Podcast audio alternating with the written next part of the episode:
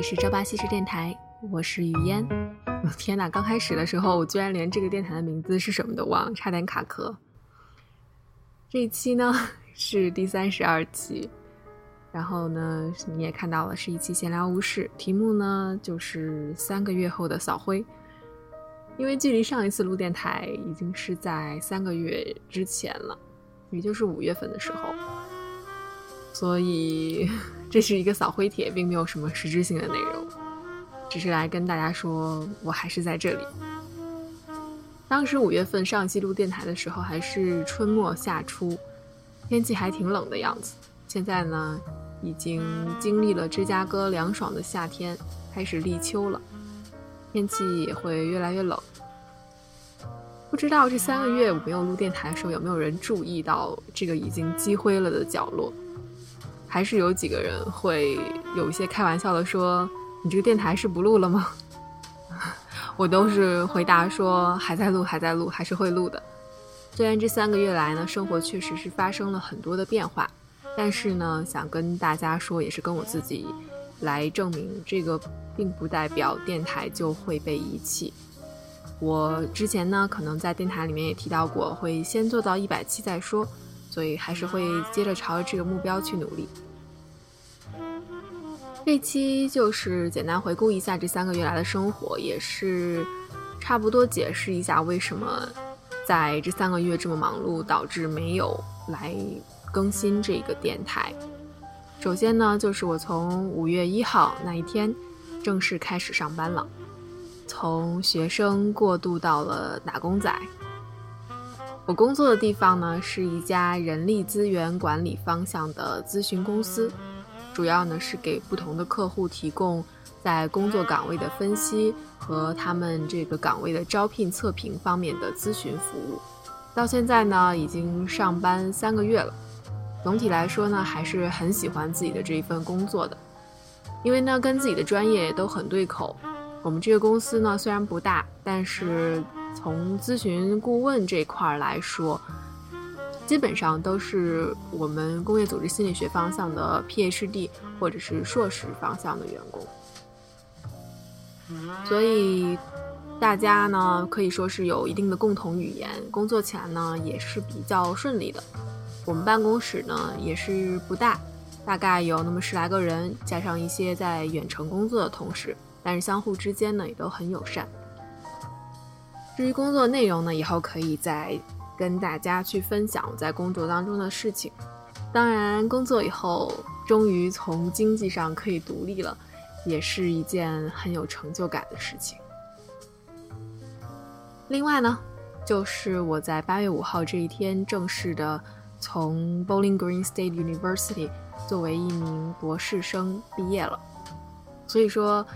大家可以叫我 Doctor 蟑螂，并没有。不过确实是我在毕业之后呢，就立刻改了自己的邮件签名，在后面加上了 PhD 这三个字。当时呢，还是有那么一秒钟的成就感的。这四年的读博，从最开始的非常不适应，还有压力山大，到渐渐的找到自己喜欢的研究方向，并且朝着自己规划的职业目标去努力。可以说，在读书这块是越来越轻松的。我当时在毕业那一天发了朋友圈，里面也写到，这是我爸告诉我的一句话，说在课堂里面学习的这二十一年过去了，结束了，之后的学习呢，应该是更实际的、更多元化的、更融于生活之中的。顺便吐槽一下，毕业典礼的时候，我的导师大人。居然都没有办法参加，原因呢是他在一年前就预定了给他老爸庆祝七十五岁大寿。当然，这个理由呢我也是没有办法拒绝，毕竟呢，family first，家庭是放在第一位的。不过这种情况呢也是真的是还挺符合我这个导师成大事者不拘小节的这种风格。虽然这也算是毕业典礼上的一点遗憾吧。但是呢，在毕业典礼当天，嗯，有我爸爸妈妈，还有男朋友，还有一起读博的好朋友一起来庆祝，也是很满足的。那刚刚就提到呢，我爸妈也来美国陪我参加毕业典礼。就顺带提一下我在七月份当中忙碌的旅程。七月初的时候呢，我是在工作当中请了假，回了趟国，待了不到两个礼拜的时间吧。然后参加了两场婚礼，分别是在四川和山西，更新了自己已经过期了的身份证，然后见了许多家人和朋友。临走之前呢，在北京还算是和爸妈一起玩了两天，见了见永乐君，就是以前曾经在电台当中录过两期节目的嘉宾，然后找他拍了一组写真照和商务照。结果在这个七月份忙碌的旅途回来之后呢，我就立刻发烧了，可以说是很辛苦，但是也确实是非常的愉快，能够有机会回国见一见这些平常不那么容易见到的人。在国内参加的两场婚礼，加上在美国之前参加了一个美国同学的婚礼，那我今年夏天总共参加了三场，感觉还是很不错的。虽然参加三场婚礼这种记录，在这种夏天婚礼季节来说算是少的了，不过这确实是我近几年来参与的为数不多的几场婚礼。之前的几年其实也有好朋友在国内结婚，但是呢，都是因为我身处美国，没有办法赶回去参加，有的时候呢，只能发一发微信祝福，或者是录一段视频给他们。所以这次能够亲自的回去去见证这几个好朋友的幸福时刻，我还是非常的开心的。我参加的这三场婚礼呢，每一场的风格还都不太一样，有的比较庄重，有些呢就很感人，有一些就很温馨、很轻松。我现在呢就坐等欣赏各位的婚礼美照了。在国内结束了旅程，就和我爸妈一起飞到了美国。我呢就一边倒时差，一边就迅速上班了。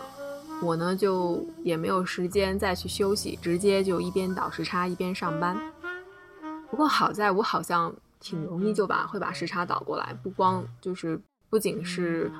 从美国到中国，还是从中国到美国，只要是我的行程是计划好的，或者说有一定的规律性，比如说上班，比如说回国之后有事情要去做。那我就一般很轻松的就能把这个时差给倒过来，不会说白天犯困，晚上睡不着，早上醒很早这种，所以这也是一个小小的优势。呃，爸妈在美国的这两个礼拜呢，一大福利就是我上班前和下班后都不用做饭，然后周末呢也能和爸妈一起去湖边烧个烤啊，或者是逛个街呀，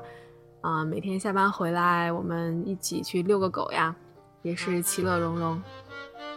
哎，说到这里就又出现了新事物，那就是狗。没错，可能有些人也都知道。我呢，在六月十一号这一天和男朋友一起，在一家狗狗的救助站，迎来了我们小家庭的一个新成员，就是小狗狗 Miso，从此过上了早晚遛狗的铲屎官生活。关于 Miso 的故事呢，以后也可以单聊，或者是养狗这件事情，可以总结的一句就是，这两个月以来，我们的生活当中确实是多了很多的惊喜和快乐。虽然有的时候呢，也确实会觉得家里多了这么一个小生物，有一些辛苦，或者是生活当中多了一些牵绊，但是能够想到说自己可以为这么一个毛茸茸的小生物负起一份责任，还是很值得的。两天前才刚刚把爸妈送回国，所以家里又从之前很热闹充实的状态，变成了两个人加一条狗的生活。感觉呢，这样的状态应该会持续一段时间，渐渐成为常态。所以我也才有时间和动力说，那我应该来重拾这个电台的工作。所以废话不多说，今天呢就闲聊到这里。现在呢，已经是晚上的九点五十八分，我们要带着 Miso 下去，在最后让它释放一下自我，然后就回来睡觉了。明天是周一，还要上班，大家就期待今后电台的内容吧。今天的一首歌呢，来自于一个组合，叫做 Mr. Miss 先生小姐的一首《刚好》。那我们下期再聊，拜拜。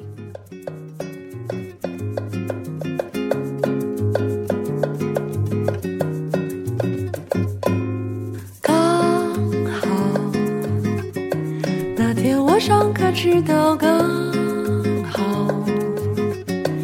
你旁边位置空着刚好，一切就开始了。没想到怎么那么刚好，你爸妈把你生的刚好，是我最爱的样子刚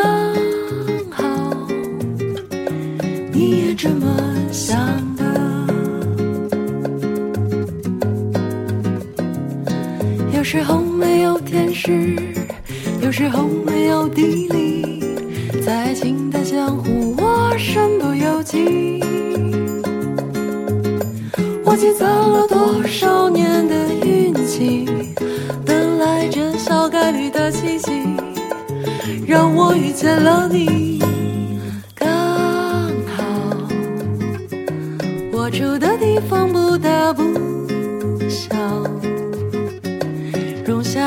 个不多不